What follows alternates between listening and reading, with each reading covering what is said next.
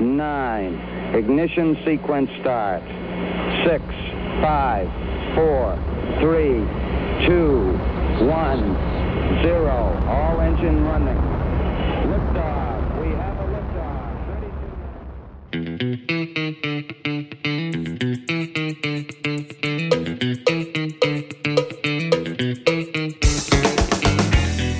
Agora sim, bem-vindos a mais uma virada. Esse é o oitavo episódio da terceira temporada e eu sou o Gustavo Goldschmidt e tô aqui, é claro, com o grande Bruno Peroni.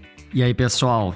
Estamos chegando aí, já passamos a marca, na verdade, de 30 episódios. Uma loucura, né, Gustavo? Estamos, estamos aí nessa, nessa batalha da, do A Virada desde o início da quarentena e tal. A gente começou lá em março do ano passado. Acho que a gente começou a conversar sobre isso quando estava tudo aberto ainda, enfim. Aí acabou que a gente nunca conseguiu gravar um programa ao vivo, né?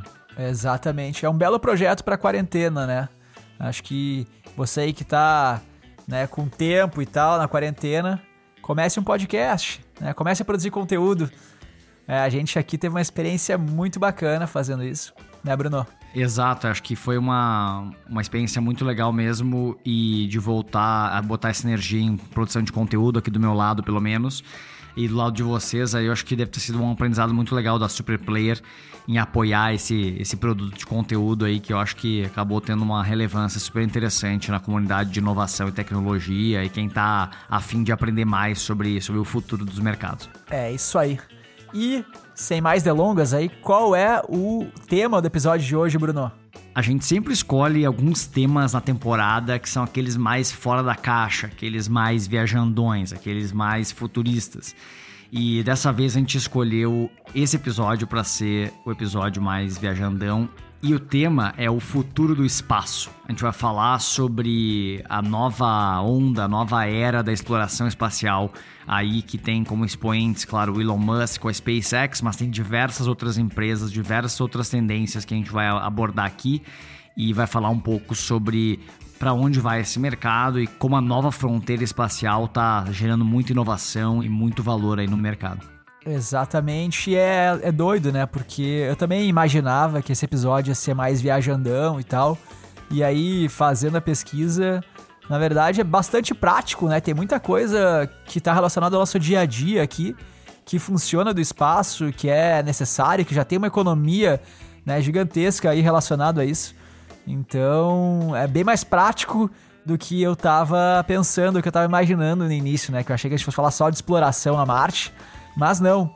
Então, para não deixar a nossa audiência aí curiosa, vamos pro conteúdo, vamos começar esse episódio aí. A vontade de explorar o espaço é muito antiga, né? A gente tem diversos filmes aí, Star Wars, Star Trek, diversas outras séries e filmes muito legais falando sobre a exploração do espaço e como seria a gente podendo viajar entre planetas, etc., e morar nesses lugares. Mas, na verdade, como o Gustavo falou, é muito prático, né? Existem centenas, milhares de empresas trabalhando desenvolvendo soluções para que isso seja possível, né? Para que a exploração espacial seja possível. E lembrando que a gente tem uma estação espacial internacional que tem gente lá a todo momento fazendo pesquisas no espaço e dividindo esse espaço compartilhado na órbita da Terra, né? Eu queria fazer uma introdução rápida, falar um pouquinho sobre, na verdade, a, a indústria do espaço, ela surgiu muito conectada com a indústria militar, né? Então, quando a gente fala de indústria aeroespacial, e a gente aí inclui os grandes nomes, né, como Lockheed, Raytheon e Boeing, né, que talvez são as maiores empresas aí americanas que trabalham com aeroespacial. Tem também as, claro, as, as empresas europeias, Airbus, etc. Tem diversas empresas que trabalham cross, né? Então trabalham com aviação civil, construindo aviões, trabalham desenvolvendo aplicações espaciais e militares, porque a tecnologia é muito parecida das aplicações. Inclusive, existe uma conexão grande aí da pesquisa militar e da, da inovação e do surgimento do Vale do Silício.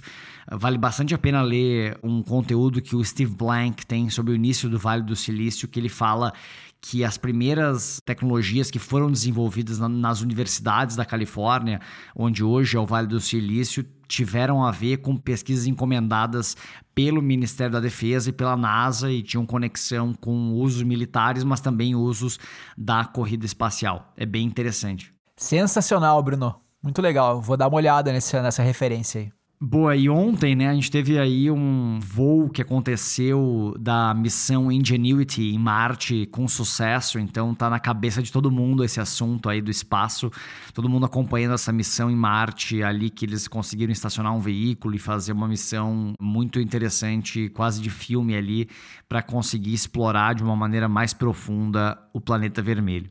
Mas vamos começar aqui, é o nosso primeiro assunto, que é um assunto que tem muito mais a ver com a Terra do que com Marte. Vamos nessa!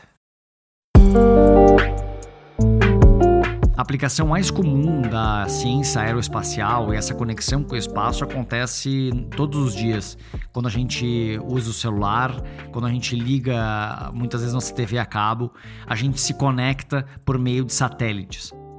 Quase todos os meses são lançados dezenas de satélites na órbita terrestre que fazem parte aí de uma rede de mais de 6 mil satélites que já foram colocados na órbita. Desses, pouco mais de 2.500 estão operacionais. Então a gente tem muitos satélites aí que não são operacionais e que estão na órbita da Terra e que a gente vai falar um pouquinho mais dos problemas que isso gera.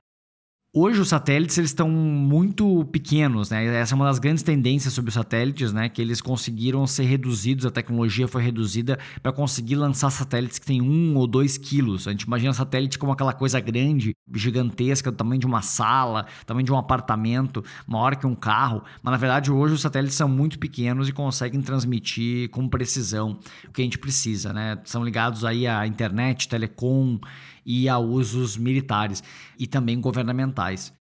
Um dos usos mais importantes de satélites e que a gente às vezes nem se dá conta é o GPS é, o Global Positioning System, né? Sistema de navegação, que é um sistema que foi criado pelos Estados Unidos, é um sistema de satélites que ajuda todo mundo quando abre o seu aplicativo, o seu Waze, seu Google Maps ou equivalente aí para se locomover de carro, tá usando essa rede de satélites, mas também ela é usada por dezenas de veículos, navios, enfim, ao redor do globo para se locomoverem, especialmente onde não tem internet.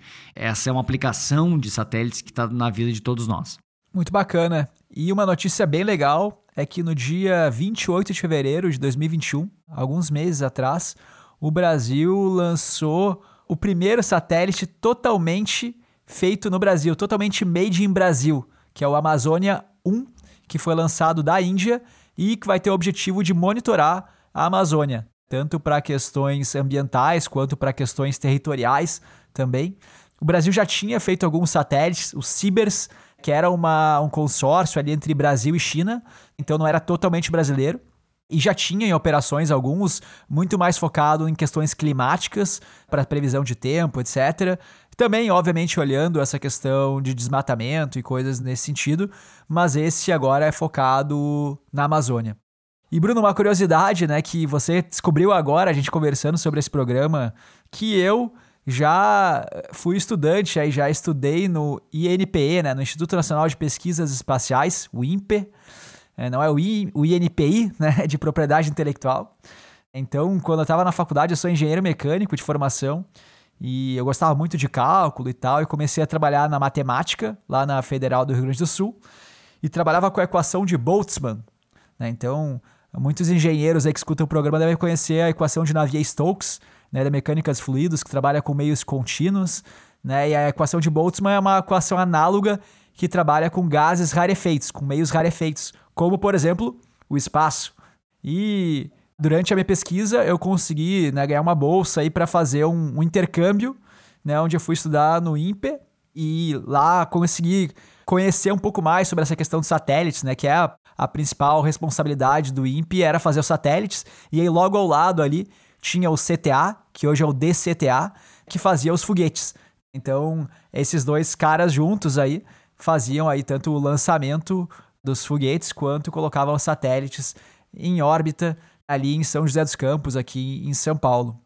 E na época ainda tinha toda aquela comoção, né, sobre aquele grande acidente que deu em Alcântara, onde o Brasil foi, foi fazer um lançamento de, de um foguete ali em 2003, se eu não me engano. E a ignição foi disparada antes de ser retirada a torre de lançamento, então ainda tinham pessoas lá na torre e essas pessoas foram carbonizadas na época, né? E, e eram grande parte eram pesquisadores muito importantes até para o ecossistema brasileiro de pesquisas espaciais, né? E acabou tendo esse acidente aí que foi que marcou muito o pessoal lá. E até, Bruno, sabe, eu vou fazendo uma pergunta aí curiosa, né? Por que, que essa torre de lançamento brasileira é em Alcântara, né? Que é próximo ao Equador, né? E esse satélite, o Amazônia 1, foi lançado também na Índia, também numa região próxima ao Equador. Sabe por que, que esses satélites são lançados, né? Os foguetes são lançados geralmente próximo ao Equador? Conta mais aí, Gustavo, eu não sei. Trivia, né, para nossa audiência aí. A resposta veio no próximo capítulo. Não, tá brincando. Bom, a Terra tem uma rotação angular constante, né? Uma velocidade angular constante em toda a sua superfície, obviamente, né? Gira tudo junto. E como o raio é maior no Equador, né? A distância entre o eixo de rotação e a superfície é maior no Equador, né? Porque tem um raio de distância maior. Essa velocidade linear ela é maior.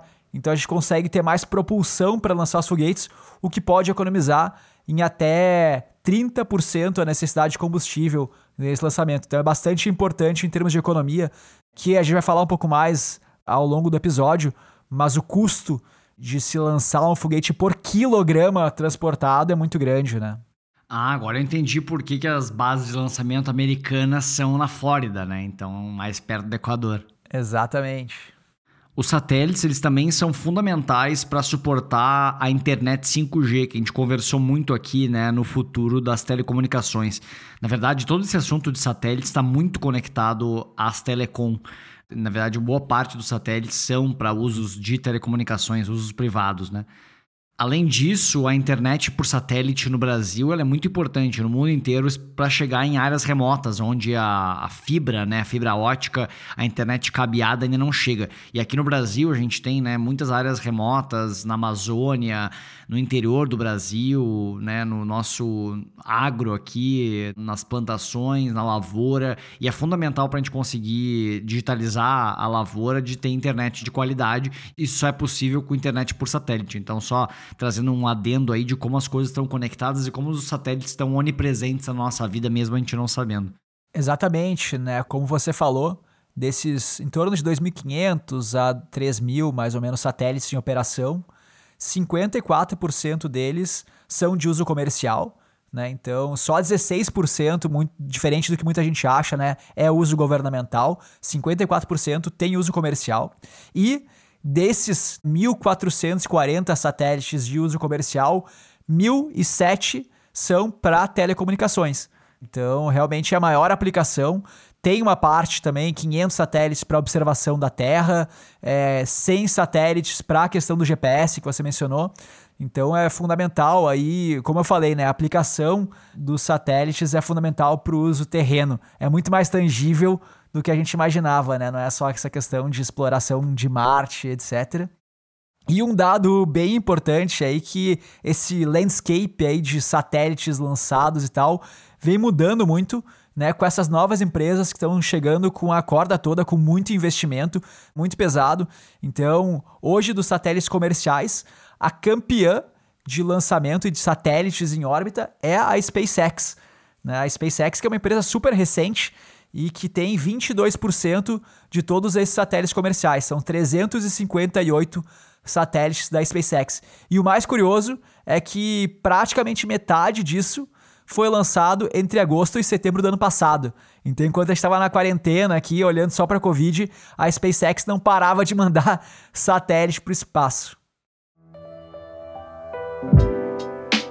É, e agora a gente vai falar um pouquinho sobre a SpaceX, que talvez seja uma das empresas aí mais fascinantes e mais comentadas aí nesse mundo de New Space, né, que são as novas empresas e a nova exploração comercial do espaço e abertura comercial, na verdade, para empresas poderem atuar de forma mais ativa na questão do espacial.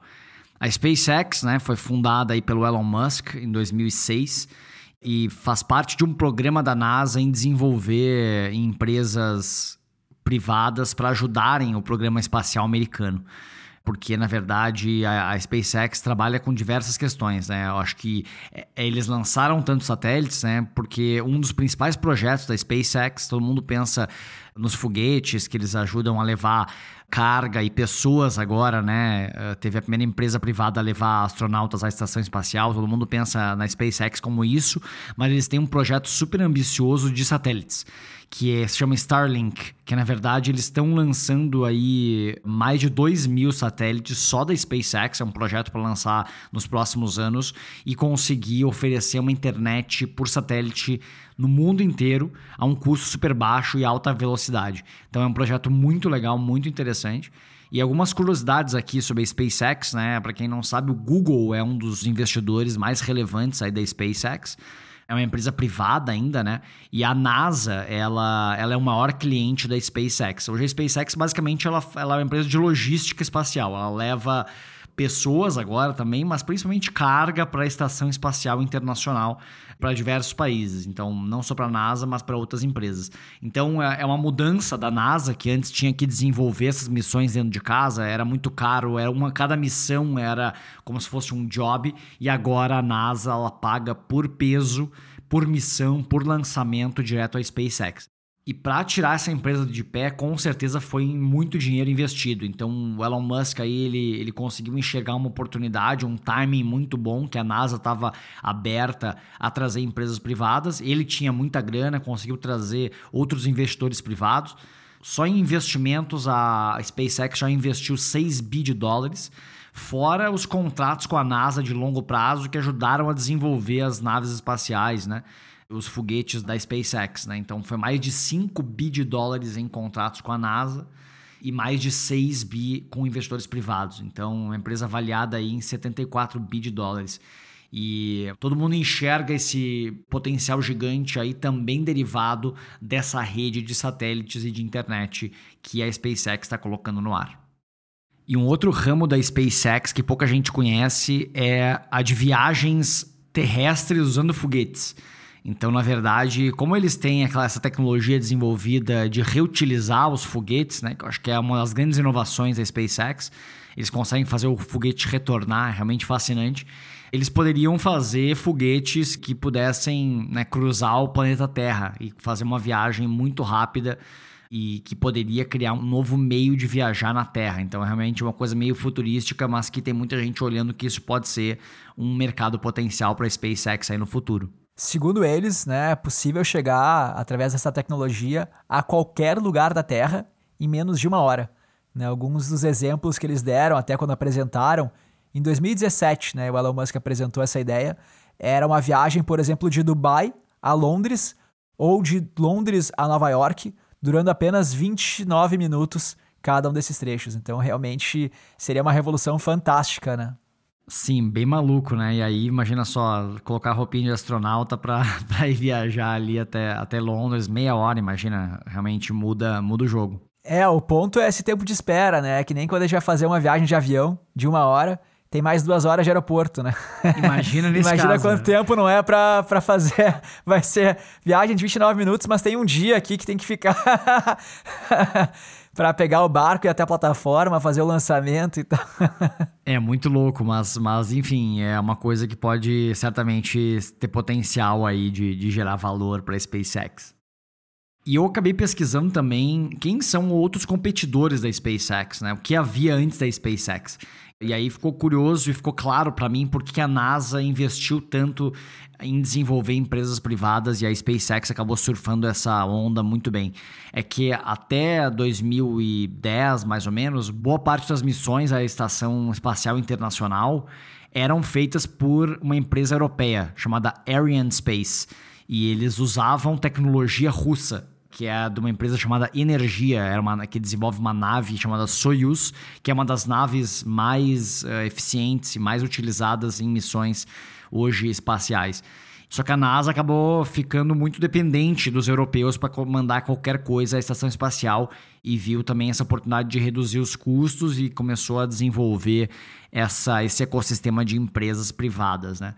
Então, inclusive, tem uma curiosidade que em 2008 a SpaceX estava quase falindo, né? já tinha investido muito dinheiro, não tinha conseguido desenvolver nada do que precisava para fazer os primeiros lançamentos, porque imagina só né, o dinheiro que eles colocaram na frente para fazer os primeiros lançamentos, e a NASA foi lá e acabou, acabou fechando um contrato que salvou a empresa de, de quebrar, né? Então, com certeza a NASA foi fundamental para a SpaceX existir e se não fosse o governo americano colocado dinheiro, não existiria essa indústria.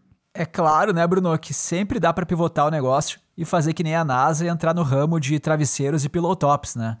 Então, a SpaceX ainda tinha uma saída, né?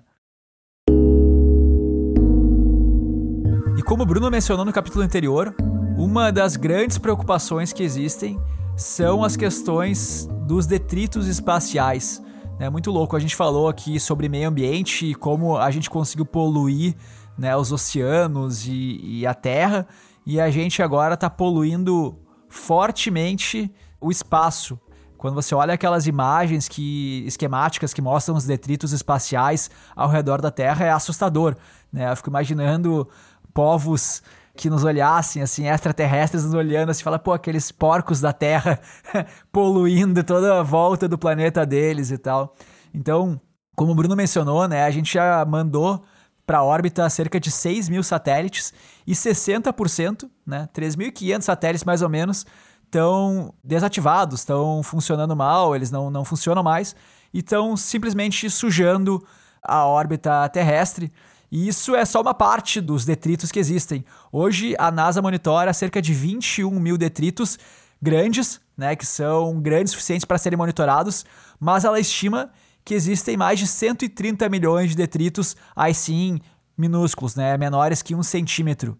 E isso é muito perigoso, porque esses detritos viajam a velocidades muito grandes, né? E mesmo um detrito muito pequeno, se se choca com o satélite, pode ocasionar um dano severo àquele satélite e fazer ele parar de operar, né? Se tornando mais um daqueles satélites aí sim grandes que não estão em operação, ou até mesmo ameaçar a própria Terra, né? Cair na Terra e tal. Já aconteceu de alguns satélites caírem. Além do fato da gente estar, tá, de fato, poluindo o espaço, né? Que daqui a pouco vai se acumulando, se acumulando e vira uma situação problemática, assim como a gente tem na Terra hoje. É mais uma conexão aí do futuro do meio ambiente, né? A gente não só está poluindo o planeta Terra, mas, mas a órbita também. E é um desafio grande, né? Que é muito mais difícil de limpar, né? Muito mais difícil chegar lá, né? Então, a gente tem toda uma questão geopolítica, né, que a gente nem vai entrar aqui, mas que é super fascinante, né, de quem é a responsabilidade do espaço, né? Hoje é um espaço comum, internacional, como se fossem as águas internacionais, mas que na verdade, de quem é a responsabilidade, né? Fica essa, essa pergunta, de quem é a responsabilidade de limpar o espaço e de quem é o espaço, né? Teoricamente, se eu lanço um satélite, ele está ocupando um espaço lá que eventualmente vai ser limitado. Exatamente. Então é uma questão para vocês pensarem aí. E é um problema que deve se agravar, né? A gente teve aí nos últimos 10 anos cerca de 2.300 lançamentos de satélite. Para os próximos 10 anos, a gente está esperando ter cerca de 10 mil lançamentos. Ou seja, a velocidade que esse problema vai aumentar vai ser muito maior. Né? São 330% de aumento no número de satélites lançados. Né? Só a Amazon, por exemplo, ganhou a permissão para botar em órbita 3 mil satélites para fazer um sistema concorrente ao Starlink da SpaceX de internet. Então, só a Amazon deve lançar 3 mil, a SpaceX deve lançar mais ou menos essa quantidade também, e, e por aí vai, né? E como eu falei ali antes da SpaceX, hoje boa parte das novas empresas privadas que estão trabalhando com espaço são na área de lançamento e logística, ou seja, elas são focadas em levar pessoas e coisas até a estação espacial, que é, na verdade, o principal ponto onde tem maior tráfego aí, né, de, de pessoas e mercadorias, ou seja, onde tem a maior oportunidade. Também tem lançamento de satélites, né? Então a SpaceX ela lança satélites para terceiros, né? Não só os seus satélites. Então são os dois maiores mercados hoje que já tem muitas empresas privadas operando. Fazendo a pesquisa aqui para esse episódio, eu encontrei um dado muito legal que fala sobre como caiu o custo de levar material para o espaço. Nos anos 80, custava 50 mil dólares por quilo para enviar para o espaço. Isso numa viagem pequena, não enviar para Marte ou para a Lua. A gente está falando em realmente enviar para o espaço, né? a partir de 50 mil dólares por quilo. E hoje esse custo já foi reduzido para 2 mil dólares por quilo, especialmente por causa da entrada aí dessas empresas privadas que estão desenvolvendo tecnologias né, de reutilizar foguetes e de conseguir reduzir o tamanho dos lançadores, enfim, e fazer esses lançamentos de forma muito mais eficiente.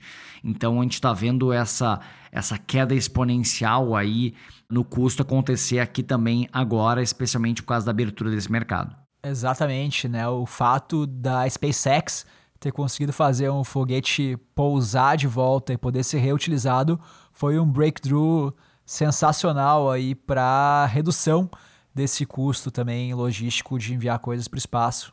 E exatamente por causa desse custo, né, por quilo de enviar coisas para o espaço, é que as empresas que a gente falou no episódio anterior de construção, né, de Construtex, e a gente falou de empresas que estão querendo construir coisas no espaço, exatamente por isso que elas utilizam impressão 3D a partir de recursos encontrados naquele lugar. Né? A Icon, então, fez uma impressora 3D que consegue utilizar recursos encontrados na Lua para construir aquelas casas na Lua, né? aquelas estações, aquelas bases na Lua.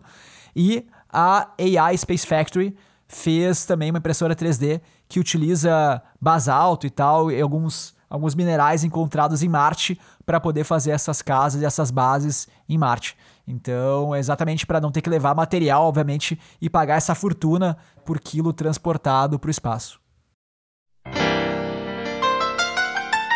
E um outro mercado que talvez não seja tão grande e tenha tanto potencial quanto a questão dos satélites, mas que é muito divertido e também promete crescer bastante nos próximos anos, é a questão do turismo espacial. Então tem uma pesquisa aqui que estima que em 2030 esse mercado vai chegar à marca dos 3 bilhões de dólares por ano. Né? Nas próximas décadas, a gente espera então cerca de 10 bilhões de dólares em receita para voos suborbitais e 600 milhões de dólares para voos orbitais.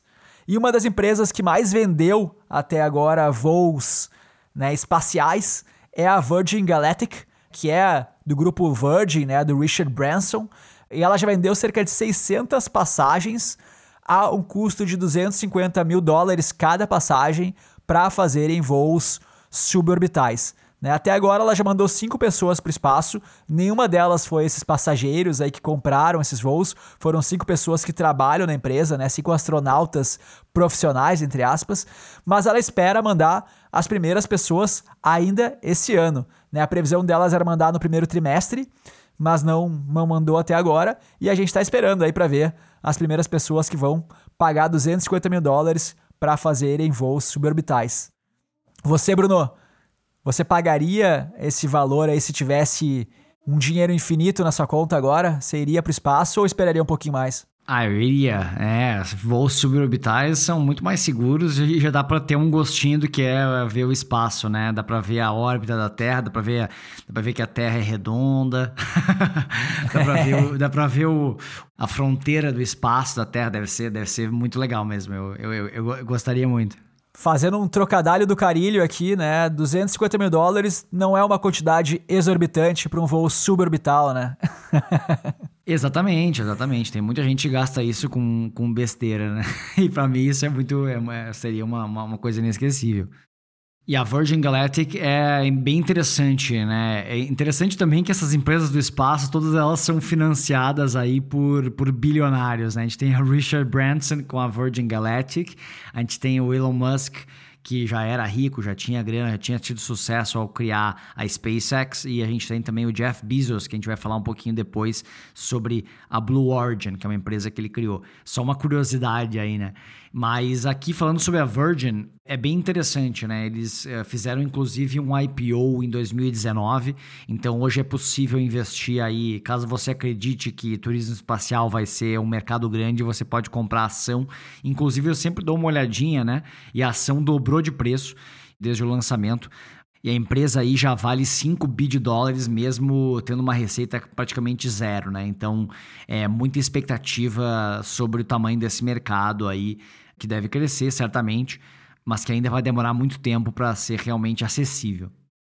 E a Virgin, inclusive, ela desenvolve as próprias aeronaves e ela também tem um projeto de lançar satélites a partir desses veículos que vão ali quase na, no limite do espaço da Terra. É uma outra empresa, inclusive, chamada Virgin Orbit, né? Que eles lançam os satélites desses aviões, ao invés de fazer um lançamento em foguete. É bem interessante conferir. E além da Virgin Galactic e da SpaceX, como a gente comentou aqui, né, o Bruno mencionou a Blue Origin, que é do Jeff Bezos, que também está focando aí, também quer levar pessoas para o espaço. Né? Até agora eles não enviaram ninguém, como a Virgin Galactic, né, que está à frente, aí já enviou cinco pessoas, mas eles já fizeram 12 lançamentos bem-sucedidos, então eles devem estar muito próximos aí a fazer os primeiros testes, mandando as primeiras pessoas para o espaço. E além dessas empresas que desenvolvem as espaçonaves, nós temos também, é claro, os brokers espaciais, né, as agências de turismo espaciais. Uma das principais é a Space Adventures, que já levou sete pessoas, sete turistas, para International Space Station, né, para ISS. E essas pessoas passaram cerca de sete dias lá e pagaram 20 milhões de dólares cada uma. A Space Adventures está fechando contrato com várias empresas que fazem esses lançamentos, envolvem esses foguetes, inclusive a SpaceX. Né, eles fecharam um contrato para levar quatro pessoas para dar cinco voltas ao redor da Terra. Eles não vão pousar na ISS, mas eles vão dar cinco voltas ao redor da Terra e voltar. E falando, né, em passar noites na ISS, né, na estação internacional, a SpaceX também tem planos aí de fazer voos não só suborbitais, né, mas voos orbitais e levar a galera para passar um tempo lá na estação. E o custo hoje estimado aí para se embarcar nessa aventura é cerca de 50 milhões de dólares para os turistas né, que quiserem ir até a estação internacional. Só de hospedagem, pelo que a gente encontrou aqui, tem o custo de 35 mil dólares à noite para a NASA.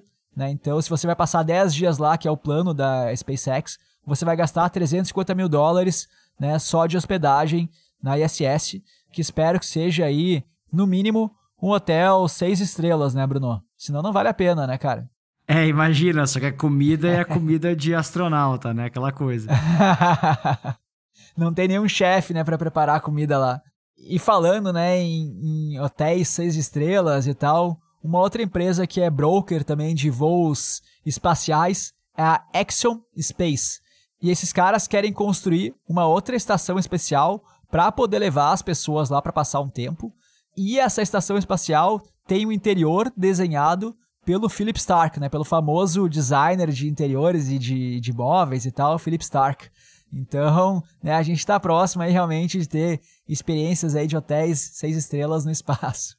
O engraçado é que a, a Axiom tem vários projetos bem curiosos, assim, inclusive produções cinematográficas, e eh, já foi confirmado que no próximo lançamento deles, um dos passageiros é o Tom Cruise, que vai para a estação internacional lá fazer um filme na estação internacional. Então, prepare sempre o próximo Missão Impossível ser no espaço, né? Ah, muito bom. e também a Exxon fechou um contrato com uma rede de televisão para fazer um reality show no espaço, né, em 2023, que vai se chamar Space Hero e também vai se passar na estação internacional. E para finalizar o episódio, a gente trouxe aqui mais uma aplicação, mais uma indústria espacial que pode ganhar relevância, mas que ainda está no início, né, na fase experimental. A extração de recursos naturais no espaço. Existe um grande potencial econômico de extrair recursos naturais do espaço seja em asteroides. Então, vários asteroides eles têm uma alta concentração de metais que são altamente valiosos e que poderia fazer sentido extrair os recursos naturais desse asteroide e trazer de volta para a Terra. Então, por exemplo, tem asteroides que têm platina em grandes quantidades.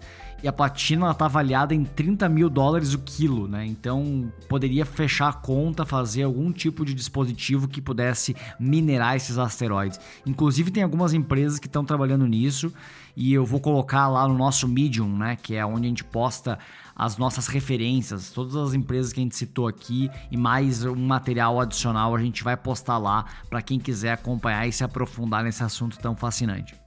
Aqui entram também empresas especializadas em minerar e extrair recursos de outros planetas, né? Então tem algumas empresas focadas em extrair recursos para construção, como o Gustavo falou, de estruturas em Marte ou na Lua para conseguir fazer que a vida seja possível nesses lugares, né? Que as pessoas possam passar longos períodos de tempo sem enviar muitos materiais daqui, porque é muito caro. Então, é toda uma série de empresas trabalhando aí com essa extração e exploração de recursos naturais do espaço. E aqui, de novo, entra a questão geopolítica, né? De quem é o asteroide, né? Então, de quem é a responsabilidade ou tem que pagar alguma coisa, algum imposto de, né, de quem é aquele asteroide e, de novo, de quem é um planeta, né? Por exemplo, acho que no futuro a gente vai ver, porque cada país tem a sua o seu programa espacial, acho que a gente vai ver talvez até uma disputa por território em outros países, né? Vai ter uma base fixa em alguns desses planetas. Então, talvez isso gere sérios problemas aí geopolíticos no futuro. Ah, uma curiosidade, a ONU ela possui uma resolução sobre o uso pacífico do espaço. Então, na verdade, nenhum país pode fazer nenhum tipo de manobra militar ou desenvolver armamentos ou fazer testes nucleares, enfim, de armas no espaço. É um tratado internacional aí assinado por boa parte dos países. É bem interessante porque basicamente torna o espaço um local pacífico, mas isso talvez possa mudar no futuro. O assunto do futuro do espaço é fascinante. A gente gostou muito de fazer a pesquisa e aprofundar mais sobre esse mercado, ou esses mercados, na verdade. A gente falou aqui sobre satélites e o quanto eles são importantes para a nossa vida aqui na Terra. A gente falou sobre a logística e transporte de materiais para o espaço e do espaço para a Terra. A gente falou sobre turismo espacial, que é um mercado que tem ganhado força e relevância. E por último, a gente falou aqui sobre a questão dos recursos naturais espaciais. Então são quatro mercados aqui que a gente tratou, mas existem diversos outros que são derivados aí da exploração espacial e que existem centenas de empresas trabalhando todos os dias para viabilizar a nossa exploração, a exploração da humanidade da fronteira final, que é o espaço. Boa, então bora ficar bilionário, Peroni, e lançar o A Virada Space Company. Ha, vamos nessa.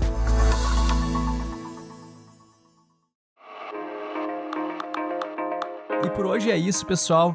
Agradecemos novamente a audiência de vocês. Se vocês ainda não seguem o A Virada na plataforma de podcast que vocês escutam diariamente, deem ali um assinar, um subscribe. Vão lá no nosso Instagram, também arroba Podcast e segue a gente lá para ficar por dentro de conteúdos que a gente trouxer para lá, de novos episódios que a gente lançar aqui, curiosidades, né? Poder mandar mensagens para a gente, tirar dúvidas, fiquem à vontade. Né? E também, como o Bruno já mencionou durante o episódio, a gente tem um Medium, né, onde a gente põe todas as referências dos episódios. Então, quem quiser se aprofundar em determinado tema, pode ir lá e pegar as referências. E é isso aí. Até a próxima quarta-feira. Grande abraço. Valeu!